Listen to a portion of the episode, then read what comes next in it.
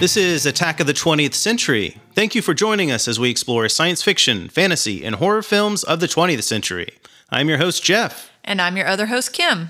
Welcome to Season 2, Episode 3, where we review High Spirits from 1988, our 24th episode overall since starting the podcast. Woohoo! Look for us on Instagram and Facebook at Attack of the 20th Century. That's 20th. We post our next movie selection there. You can comment, give your thoughts, and they just might make it on the air. So we had a little disappointment this week. A little one, yes. Our Christmas present, it was actually my Christmas present to the whole Yes, family. Yes, you surprised the family with these tickets. we were going to go see Stomp. Mm-hmm. I'm not really sure how famous Stomp is these days, but if you are unfamiliar, they are a percussion group. They use ordinary objects to create rhythms as part of their dance I think if show. people are close to our age, they've probably heard of Stomp. okay. It's been around a while. Well, one thing that we didn't get to do is watch it this week. And we did not get to watch Stomp, even though it was on the calendar and we had tickets for it. so they clearly had my email address because they emailed me the tickets for the show. Right. Wednesday, we get all dressed up. Gussied up. Not Yeah. really. But yeah. not crazy, but you know, we were looking good. And our whole family got in my truck and went to see Stomp. And to our dismay, there was an empty parking lot. It was a very empty parking lot, disturbingly empty. We were like, wait a minute. We checked the tickets for the date and the time. We drove around all of their available parking lots to see if maybe we were choosing the wrong entrance. Ruth Eckerd Hall is not that big of a place, so there really are not that. There's like two parking lots. But we saw on the front door a little eight and a half by 11 sheet of paper. So we uh-huh. pulled up, got out, and it said it had been postponed to April. April 13th. That's right. Womp womp. Womp womp. Us and one other lone car. So somehow Ruth Eckerd Hall had the wherewithal, well, that rhymed, to contact every other person that had purchased tickets to Stomp and tell them not to show up. But not us, and not, Not this. us. And I think there was a third car that was pulling up behind us that was Right. about to get the same rude awakening. Yeah. But just us three. No email, no phone call. I don't get it. Bizarre. Very bizarre. Bummer. Hopefully we'll get to see it in April though. I mean, Mm-hmm. just made for a little road trip in the middle of the week. Mm-hmm. So, what have we been watching this week Oh boy. Um aside from our movie? aside from our movie, well, um, our daughter and I are excited because PBS has brought back a second season of All Creatures Great and Small, so that's been fun to watch with her. She's read not the whole book series, but a good portion of them. I've started the first book, but haven't finished it. So it's been fun. Obviously, they don't follow the books explicitly, but they have been a fun retelling of the stories. And there some if you watch Downton Abbey or any of the other PBS shows, you'll recognize a lot of these British actors. So it's been fun. That and uh, Masterpiece Mystery has come back on. Okay. So I think Vienna Blood is what's running right now. Um, it's not my favorite of the Masterpiece Mysteries, but it's different. It's very Freudian. It's like a crime thriller th- with a Freudian twist. So this mm-hmm. guy, this guy is studying new methods of psychoanalysis and whatnot. Mm-hmm. It's set in that time period where I know, I guess, the early 20th century, where Freud has just kind of started making his mark on the world. Okay. So eh, it's different. It's all right. It's not their best, but it's Sounds interesting, at least. yeah, it's fun to watch. Oh, and we have Netflix again. We haven't had Netflix for quite some time. Mm-hmm. So I am trying to get caught up on the Great British Baking Show because sadly I'm much farther behind than anyone else who follows that show. Who's the dark haired guy that's so funny in that show? Noel Fielding. No Fielding. yes. He's a mess. He is a mess. He's hilarious. and our daughter has decided she likes kind of a gothic vibe right now. So she thinks he's really cool Yes. and hilarious. And he is very quirky, hilarious, odd guy. Lots of fun. Speaking of our daughter, uh, she and I went to see West Side Story, Oh, that's right. the Steven Spielberg version The that came one. out in uh, 2021, and it was amazing. Yeah, you guys had nothing but high praise for it. Oh, it was heartbreaking. Uh, it was vastly superior to the original, I, I felt. yeah. Some of the cast I wanted to mention Ansel Elgort as Tony. Sure. He was awesome. He's like the next Heath Ledger, I think is what we told you. yeah, that's what you guys said. He seemed to have it all. He's got the face, the voice, the acting chops. wow. Rachel Zegler plays Maria, and she she was awesome. The two of them. I mean, you know, you have if you're familiar with the story, you realize like it's a uh, kind of a modern Romeo and Juliet Exactly. in musical form. Yep. Ariana DeBose plays Anita, David Alvarez plays Bernardo, uh, and then Rita Moreno comes back and plays a different character, Valentina. Yeah, that's awesome. I like that they brought Rita Moreno back. She was in the original film version. So it's great, it's wonderful, but yeah, definitely a tearjerker. Yes, I'm still on the fence as to whether or not I'll see it, just because I know it's fantastic, but man, it's a sad story. I felt a little blue for a couple days afterwards. Yeah. But one thing I really want to recommend look up Ansel Elgort singing Something's Coming. Oh, that's right. That is just so gorgeous. It's the best version I've heard of that song. I love it.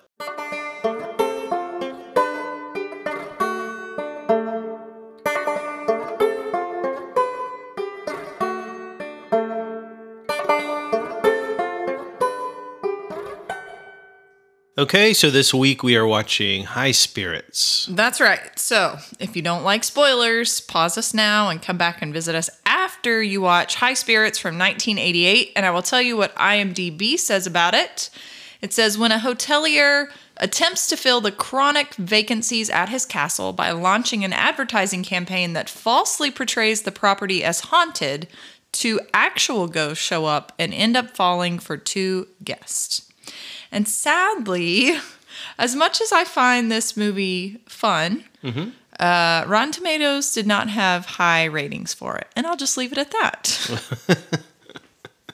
Yeah, I think horror comedies in general sometimes struggle getting a huge percentage of fans. It's hard to find a 100% or 80% or even just a great score for or a even comedy. 50%. Really? That bad?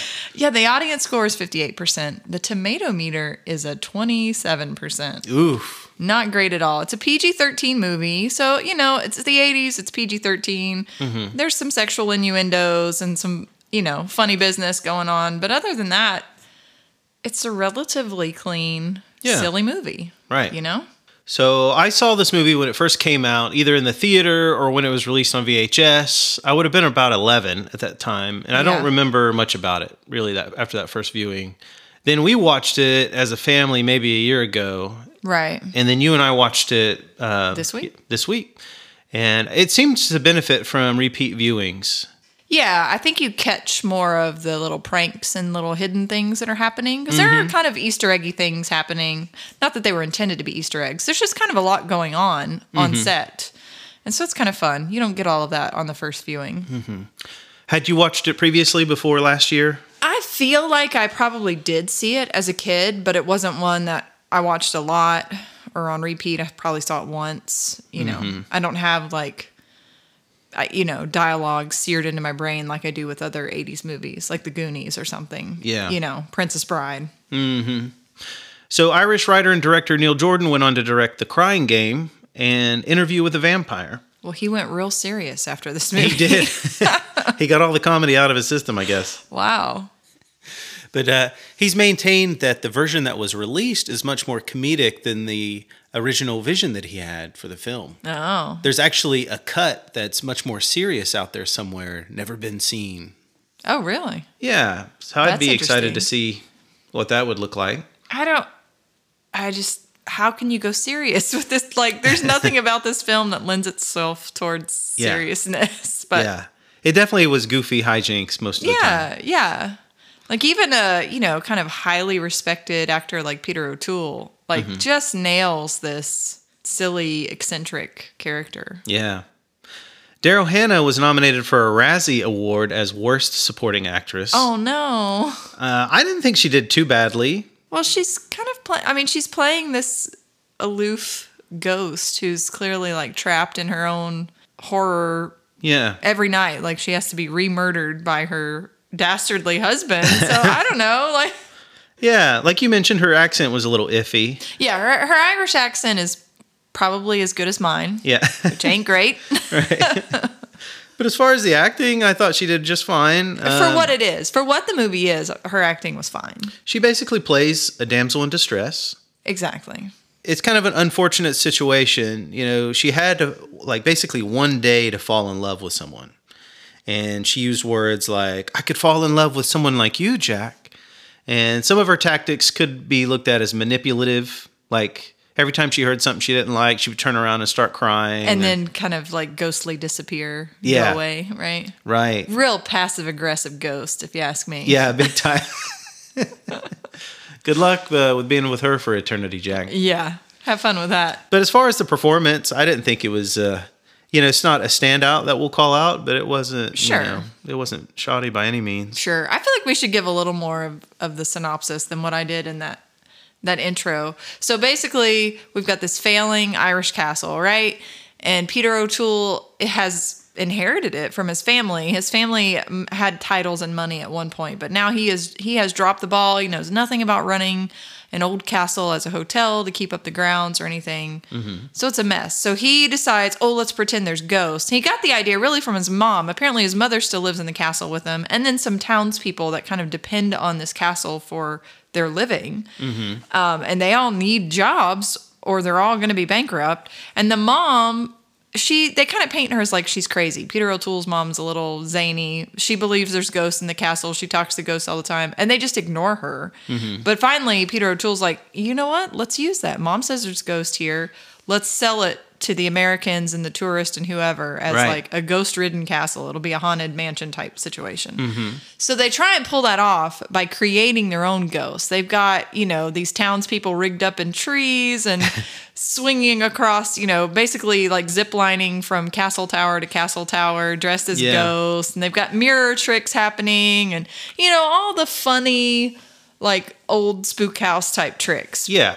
And the Americans and the tourists are seeing through it right away. They're like, and most of them go awry. So that's like the slapstick comedy of it Right. all. Right? It's just lots of physical comedy. Somebody's making one of the bed. Jennifer Tilly's in this, and she's on a bed that's spinning, and it, you know, basically flies off of its moorings and ends up blasting through the castle. Like it's a It falls through multiple floors, then Goes goes, down down, the the stairs as if it were a I don't know a sled on like a ice. theme like a theme park ride or something. Yeah. I mean, it really looked like, gosh, if this had come out earlier, this would have been Disney's prototype for the Haunted Mansion ride, basically. You know, because Mm-hmm. it's just crazy, silly antics that are happening. But in the midst of all this, our beloved, I say beloved, Steve Guttenberg, who, if you've watched any 80s movies, you know who Steve Guttenberg is. He's Yeah. like that guy that's always there. Yeah, and we grew up with him, so we have a fondness for Steve. Yeah, exactly. He's kind of like Gene Wilder or some of these others that we grew up kind of with that. I don't know. He's got like an uncle uh, thing going on for him or something. Yeah, like a zany uncle. Yeah. Well, my friend calls it the funkle. The fun uncle, the funkle. Funkle. Um, yeah, so he's kind of got that fun uncle thing going for him. You like him, and he's always a little bit hard on his luck, right? Like he's always with the wrong girl or something. And that's what Yeah. he comes to this mansion or this castle with his wife, who's clearly got a silver spoon in her mouth, and just, she's a witch. Like she's not Yeah. in like a magical sense. Like she's mean. Yeah, she mean-spirited, publicly embarrasses unloving. him. Yeah. She- Dominates him basically, just Yeah. makes him feel like crap. Exactly. And we find out her father's company or something actually owns this property and is about to, you know, take it back from the Irish. Right. They actually want to transport the castle to California somehow. Yeah, to turn it into, you know, some Whatever. gimmicky California thing. Yeah. So yeah, he gets this idea. Peter O'Toole gets this idea to turn the place into like a haunted hotel, Yeah. and it made me wonder, like, do these places actually exist? Oh, yeah. So I did a little research. I wanted to share a couple things with you. Okay, what do you got? So of course, there's the bed and breakfast that Lizzie Borden is her house where her parents were murdered. That's the first one I thought of when you mentioned this. I looked up. We could stay there next week for two hundred and seventy-two dollars a night to stay in Lizzie's room. No, thanks. I'm good. You're good? Where is that? In the Northeast somewhere? Yeah, uh, yeah. I can't remember where it is. Now, I looked up in Florida if there's just any near us. There's one in Key West, Marrero's Guest Mansion, Oh, built in 1899. You hear the sound of children playing and babies crying throughout the night. no, thanks. I can hear that at my own house. Not the babies anymore. Thanks. St. Pete Beach, Lowe's Don Cesar. Oh, the Don are. That's nice. Yeah. Let's see. Thomas Rowe and his forbidden love, Lucinda, are often seen walking the grounds. Thomas with a white suit and a Panama hat, and Lucinda with her raven black hair. Mm, Well, okay. Key West, La Concha Hotel. Don't know it. We were in Key West a while back, but I don't remember that place. The fifth floor and elevators of this place are said to be haunted since one man died when he fell down the elevator shaft in the 1980s. Ew. Uh, St. Augustine, Casa Monica Hotel. Okay. It's apparently haunted by several ghosts dressed in jazz age attire. Oh, well, that's kind of fun. they came to party, those ghosts. Okay. So this is the thing. People like to go and Oh, yeah. get their ghost on. Well, you know, you can even if even if you're not going to stay in a place, almost all those touristy cities do like a ghost tour. Well, that's what I wondered. Like these hunt, go- these know? guests that show up in the movie, they're instantly critical. Especially there's like a ghost scientist or whatever. Yeah, he's what's that actor's name? He's the blood sucking lawyer from Jurassic Park. Yes. He's in this movie. He brought his family, but he's a parapsychologist, I think is what they call him, or a parapsychic Yes. something. Martin Ferrero. Okay, Martin Ferrero. He's like the ghost expert that shows up, and he just shows up. Like, why do you spend your vacation money, go all the way to Ireland to bust these people and, and be like, actually, you don't actually have ghost, Yeah. You chumps. Yeah, they came with a chip on their shoulder, and I thought, like, well, nobody goes on a ghost tour. I wouldn't think and behaves that way. You go expecting it to be a little Yeah, bit hokey, exactly. a little silly. That's what you're there for. That's right. Yeah. Oh well, but I guess that added to the plot of the movie, though. Yes, for sure, for sure. It added to the plot. So now we'll talk about standouts and setbacks. And so the first standout, and you mentioned him a couple times now, Peter O'Toole playing Peter Plunkett. Yes, this is the Plunkett family castle. Yes. So he's a very eccentric character. He's got this great dry wit. I loved his interaction with the unhappy customers on the phone at the beginning of the movie. Yes. And uh, he's just unapologetically lazy. And he admits to that. Yes. And he seems to not care, but then he's like ready to hang himself a couple times. Yeah, I will say there. Yeah, there's some a little too light-handed with the whole like suicide attempts. He tries. Three, you don't know if he's really serious times. about it or what. He has a noose around his neck, talking to his mother, trying to, hey, can you hold on to this for me? Throws her the other end of the rope. And she's, like, No, "I'm not going to help you hang yourself." But he sounds like you know a louse or something. But if when you're watching it, there's something magnetic about his personality, though. he's very lovable. Mm-hmm. Yeah, maybe lovable strong, but he's definitely very likable. Like you're just like this poor guy. He cannot get it together. no. And you can see why these other workers like stick around, even though the place is failing and in shambles. I think they love him. They love the place, but there's an attachment to him. Yeah, for sure. And also, there was this other scene I wanted to mention. It's kind of a semi serious scene with his father when he sees his father, Oh right. who's uh, risen from the dead. And But he's, not risen from the dead. He is legit like a, a ghost. Oh, that's he's one of the real ghosts. That's true. He's still a ghost. But he didn't know his father was living there as a ghost right. until, you know, later in the movie.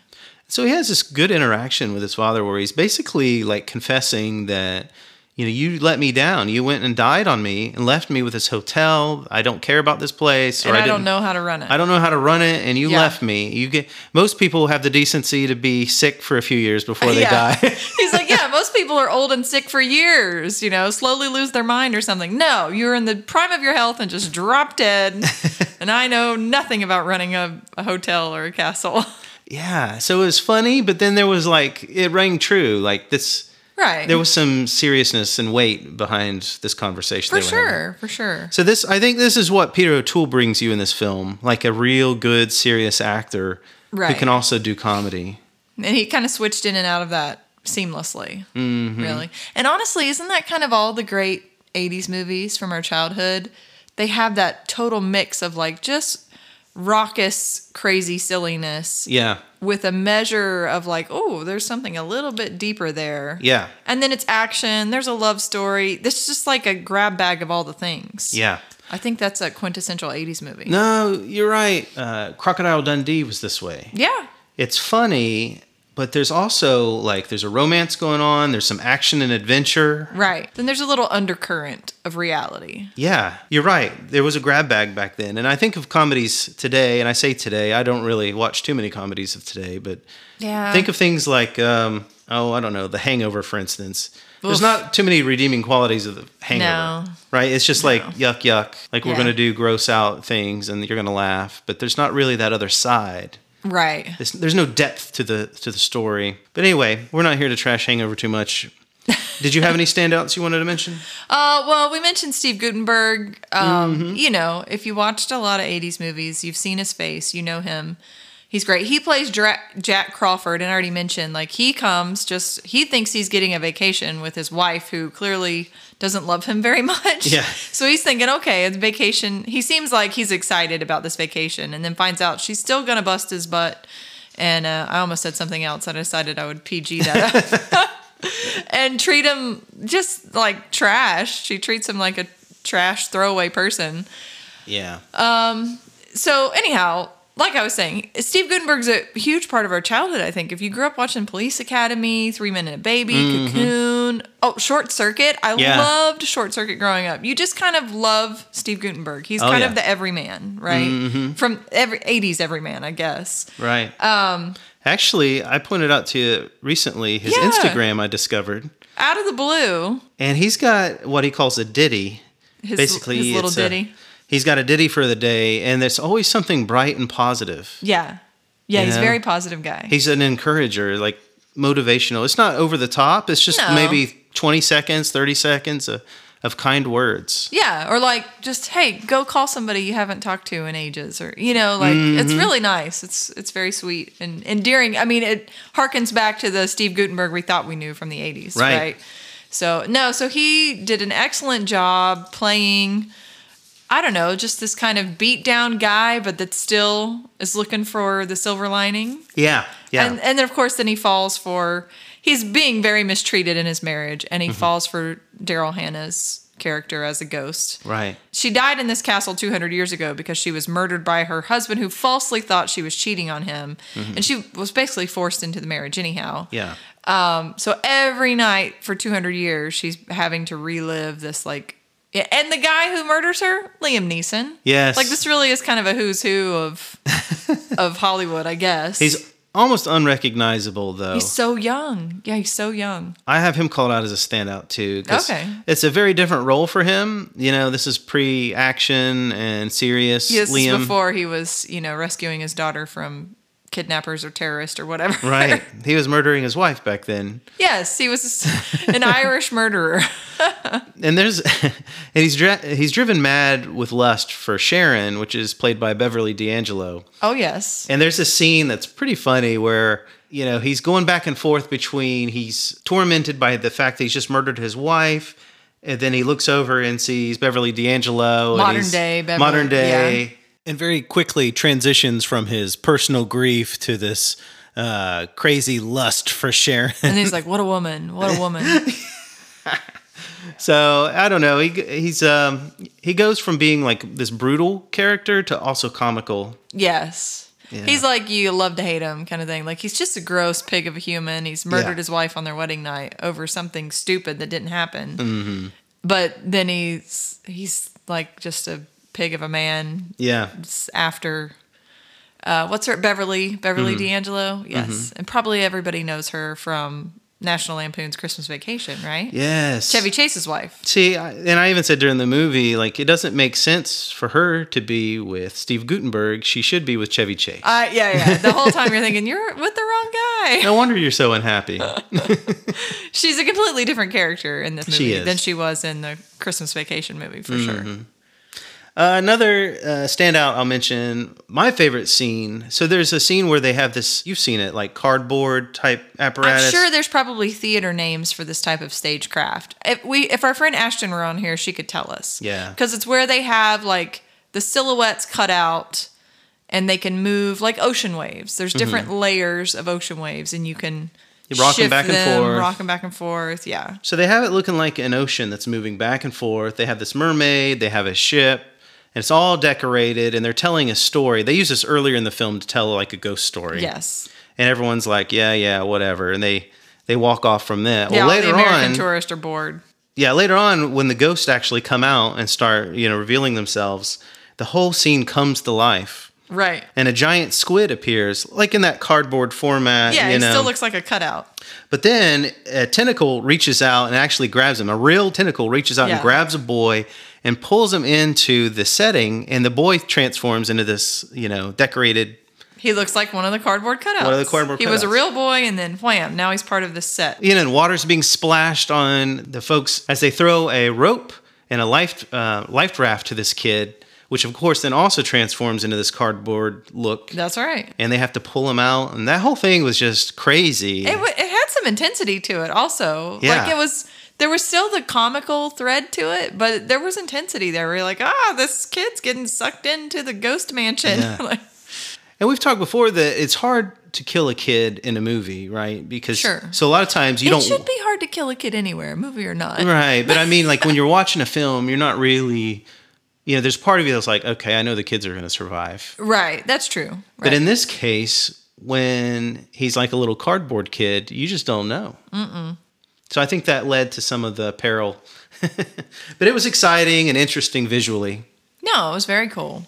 I did like some of the craftiness of the ghosts and what they could and couldn't do. Apparently, it took us a little while, I think, watching the movie to realize Mary, Daryl Hannah's ghost, can see through the walls. Yes. Um, like, you see her approaching a room from her perspective, even though the living people in the movie can't see her coming. I, mm-hmm. it's kind of a weird effect, and it, it takes a little bit to figure out, like, oh, she must be able to see through the wall because she can pass through the wall. Right. I don't know. It's it was different. It was a cool effect, I thought too.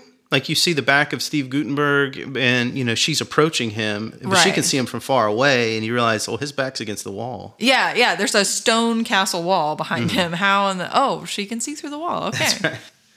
No, that was definitely cool. Uh, as far as setbacks, we mentioned Beverly D'Angelo, great actress. She plays Sharon in this film.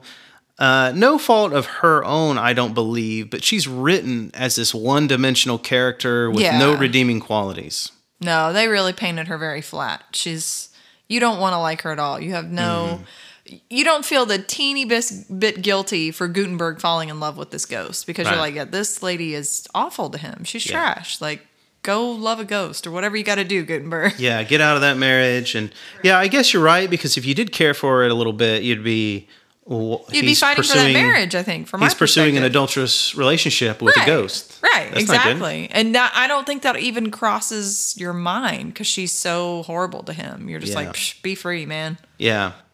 Yeah, basically she's just there for the story, like as the antagonist and Right. that's she serves a function. It's a little bit of a stretch that her dad owns the property or manages the owns the company that manages mm-hmm. this property or whatever it is. However, the weird business entanglement works there. I, that was kind of just like a thrown in there thing for me.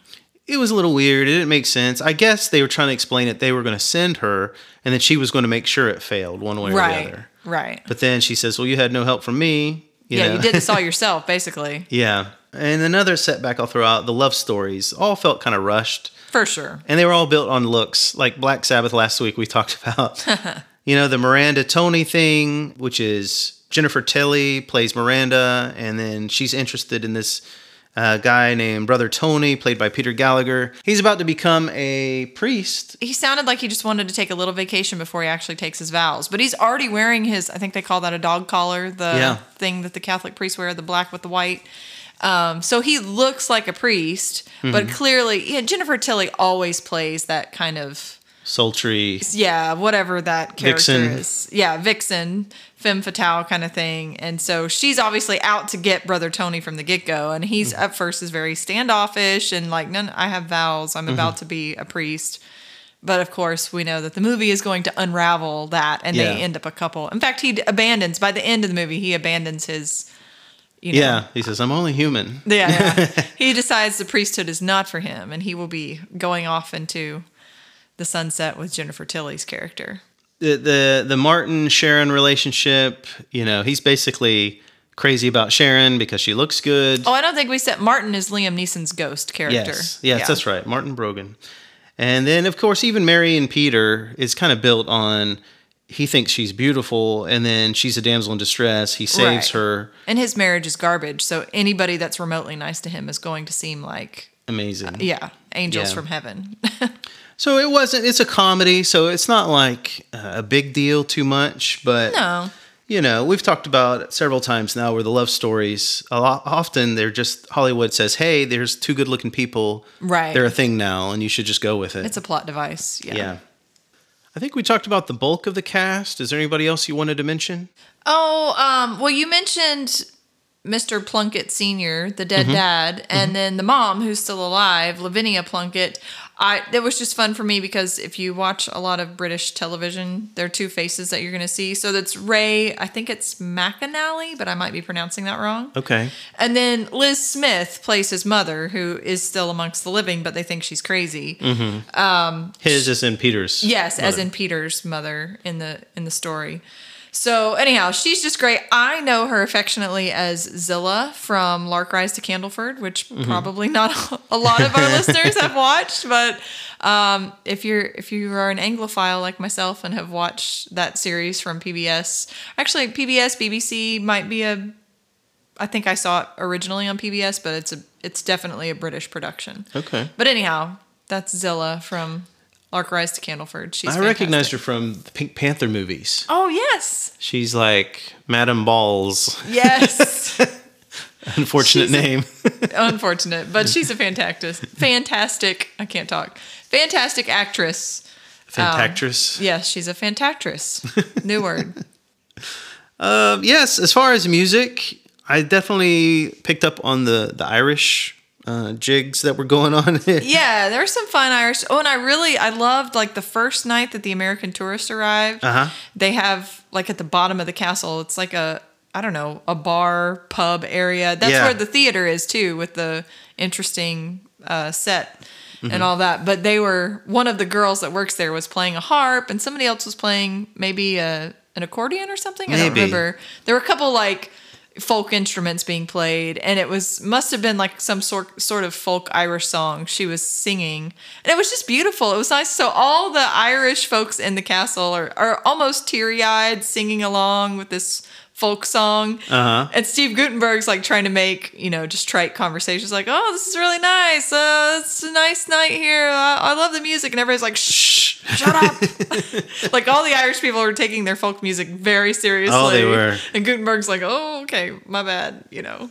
that was fun. I liked that scene. Yeah, the Irish music was great. Yeah, it definitely added a different vibe to the, you know this horror film. Oh yeah, yeah. And then uh, we also the orchestrated pieces were nice too. And there was actually a riff that we we thought sounded just like a Nightmare Before Christmas riff, It really does. like dun dun dun dun dun dun. But then it went somewhere else. it was than- very close. though. It was close. I wouldn't be surprised if Danny Elfman may be a fan of this movie or maybe, Maybe. inspired or something because this is like five years prior to Nightmare Yeah. Before Christmas, right? Yeah, five years before. So yeah, pretty good music. Um, yeah, it's fun. it was fun. Anything Music else? appropriate for this type of movie for sure. Right. Like it fit it perfectly. Uh no, I mean that's it for me. so now's the time. We say yay or nay. What say ye, Kim? I say yay for this movie. And we normally, I say normally, I know at least like the last episode and a lot of episodes from last season, you know, we say yay with the caveat like this is the perfect ambiance for like if you're ho- hosting a Halloween party, have this Mm-hmm. playing in the background, that sort of thing. I, I think this is just a yay for fun. Like, Yeah. It's not really like, you don't have to watch it at Halloween. It doesn't need to be playing in the background of a Halloween party. It's just a fun, silly movie. You know, Yeah. if you're stuck inside on a rainy day and you know, you don't really want something creepy, but it's kind of fun to think about old, wet Irish castles. Yeah, You know, that may or may not be haunted. It's just a good time. right. Yeah, it's a yay for me as well. It's it's just a fun kind of romp that goes on. You know, I try to think of why people wouldn't like this film, and the only thing I can think of is that maybe it's uneven in tone. Like it definitely has some really creepy moments. Like remember um, when Peter Gallagher has all those nuns that show Oh, up? Oh yeah. They have like uh, the, uh, what are Jawa you, Jawa eyes. eyes. Yeah. So they're but they're like really old school nuns, and they all just kind of pop up out of The nowhere. big, like, and- flying nun habit type things. yeah, and you see these glowing eyes. They're legitimately creepy. They are a little creepy. There's another scene where this uh, guy is looking at a fish that's Right. been caught and mounted on the wall, and this like bloody arm comes out of its bloody mouth, arm. Just starts strangling him. Yeah, so you're right. There's a, there's a little uneven because that harkens back to like something from the movie House that we reviewed last Yeah. season, right? Like it's gross and creepy and a little out of character for this movie, where most of this are kind of, you know, silliness and sexual innuendos. Yeah, yeah. There's some silliness to it, Right. So it's very lighthearted, silly, mixed with some things that are you know legit scary. A little darker, yeah. So maybe I mean I don't know. Maybe you can't make everybody happy. Like, According to Rotten Tomatoes, this did not make a lot of people Yeah. happy. but that's all right. That's fine. That's all right. I can like what I like. that's right.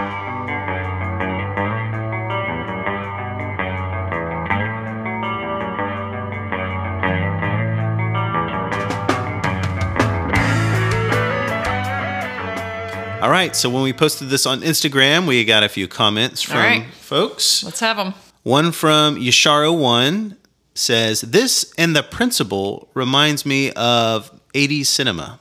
All right. I think I can think of a few other things that remind me of 80s cinema, but I'll take it. Yes. I haven't even seen the principal. No, I haven't either. So yeah, you got to watch some more 80s movies, man. All right. sure. Shirtless Freddie Mercury, which is great. What a great handle. great handle. This movie is wild. Spelunking, or whatever it's called, will scar me for life. Wait, spelunking. Remember in the movie, that's when uh, the ghost kind of joins with Steve Guttenberg? Oh, yeah, yeah. yeah. Did they call it spelunking? Well, I don't even remember. Isn't that cave diving? Isn't that what that word really means? I, I really don't know. but it's kind of funny though. Like Steve Guttenberg, he had a weird scene like this in Cocoon. Yeah, like, he did. Where he kind of joins with the alien. this is a thing for Steve Guttenberg. so yeah, maybe that's why he's so happy all the time. this works for him. he's in, lived an interesting life. Yes, he has. All right, so Fresno Film Buff says this was on cable all the time in the 90s. I remember it being weirder and scarier than Beetlejuice. Really? Weirder and scarier than Beetlejuice.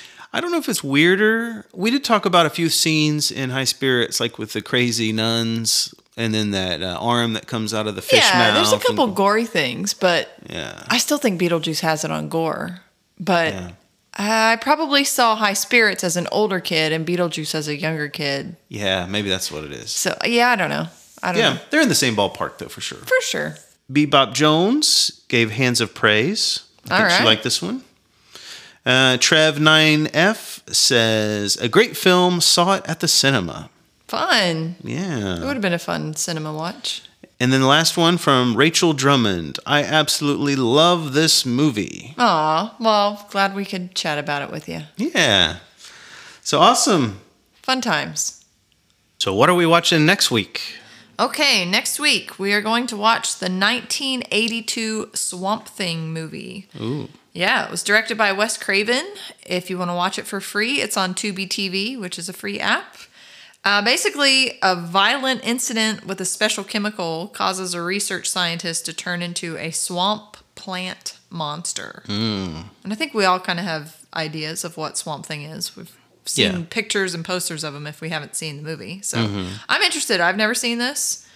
Um, yeah, we'll It's, see. a, it's another 80s movie back to back, so that'll be fun. oh, yeah. 80s back to back. And it may be our first comic book film. Oh yeah, I did not. This guy Swamp Thing is a DC character. Is yeah. that right? Yeah, nobody really thinks of him as a DC character. I had no idea. I didn't really know that either until recently.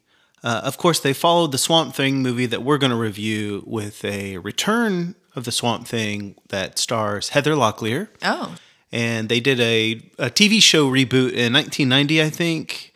And then I was surprised to see they did one in 2019, which I haven't seen that one yet. yes, I saw that. I had no idea, but apparently they rebooted this in 2019 as a, a series. They've had one season so far. Yeah. Haven't seen it. Don't know anything about it. Yeah. If you know about it, comment. Let us know. What are your thoughts? Well, cool. I think that wraps it up for us. Everybody have a great week. Yep. Enjoy your movie watching, guys. Peace out. Peace out.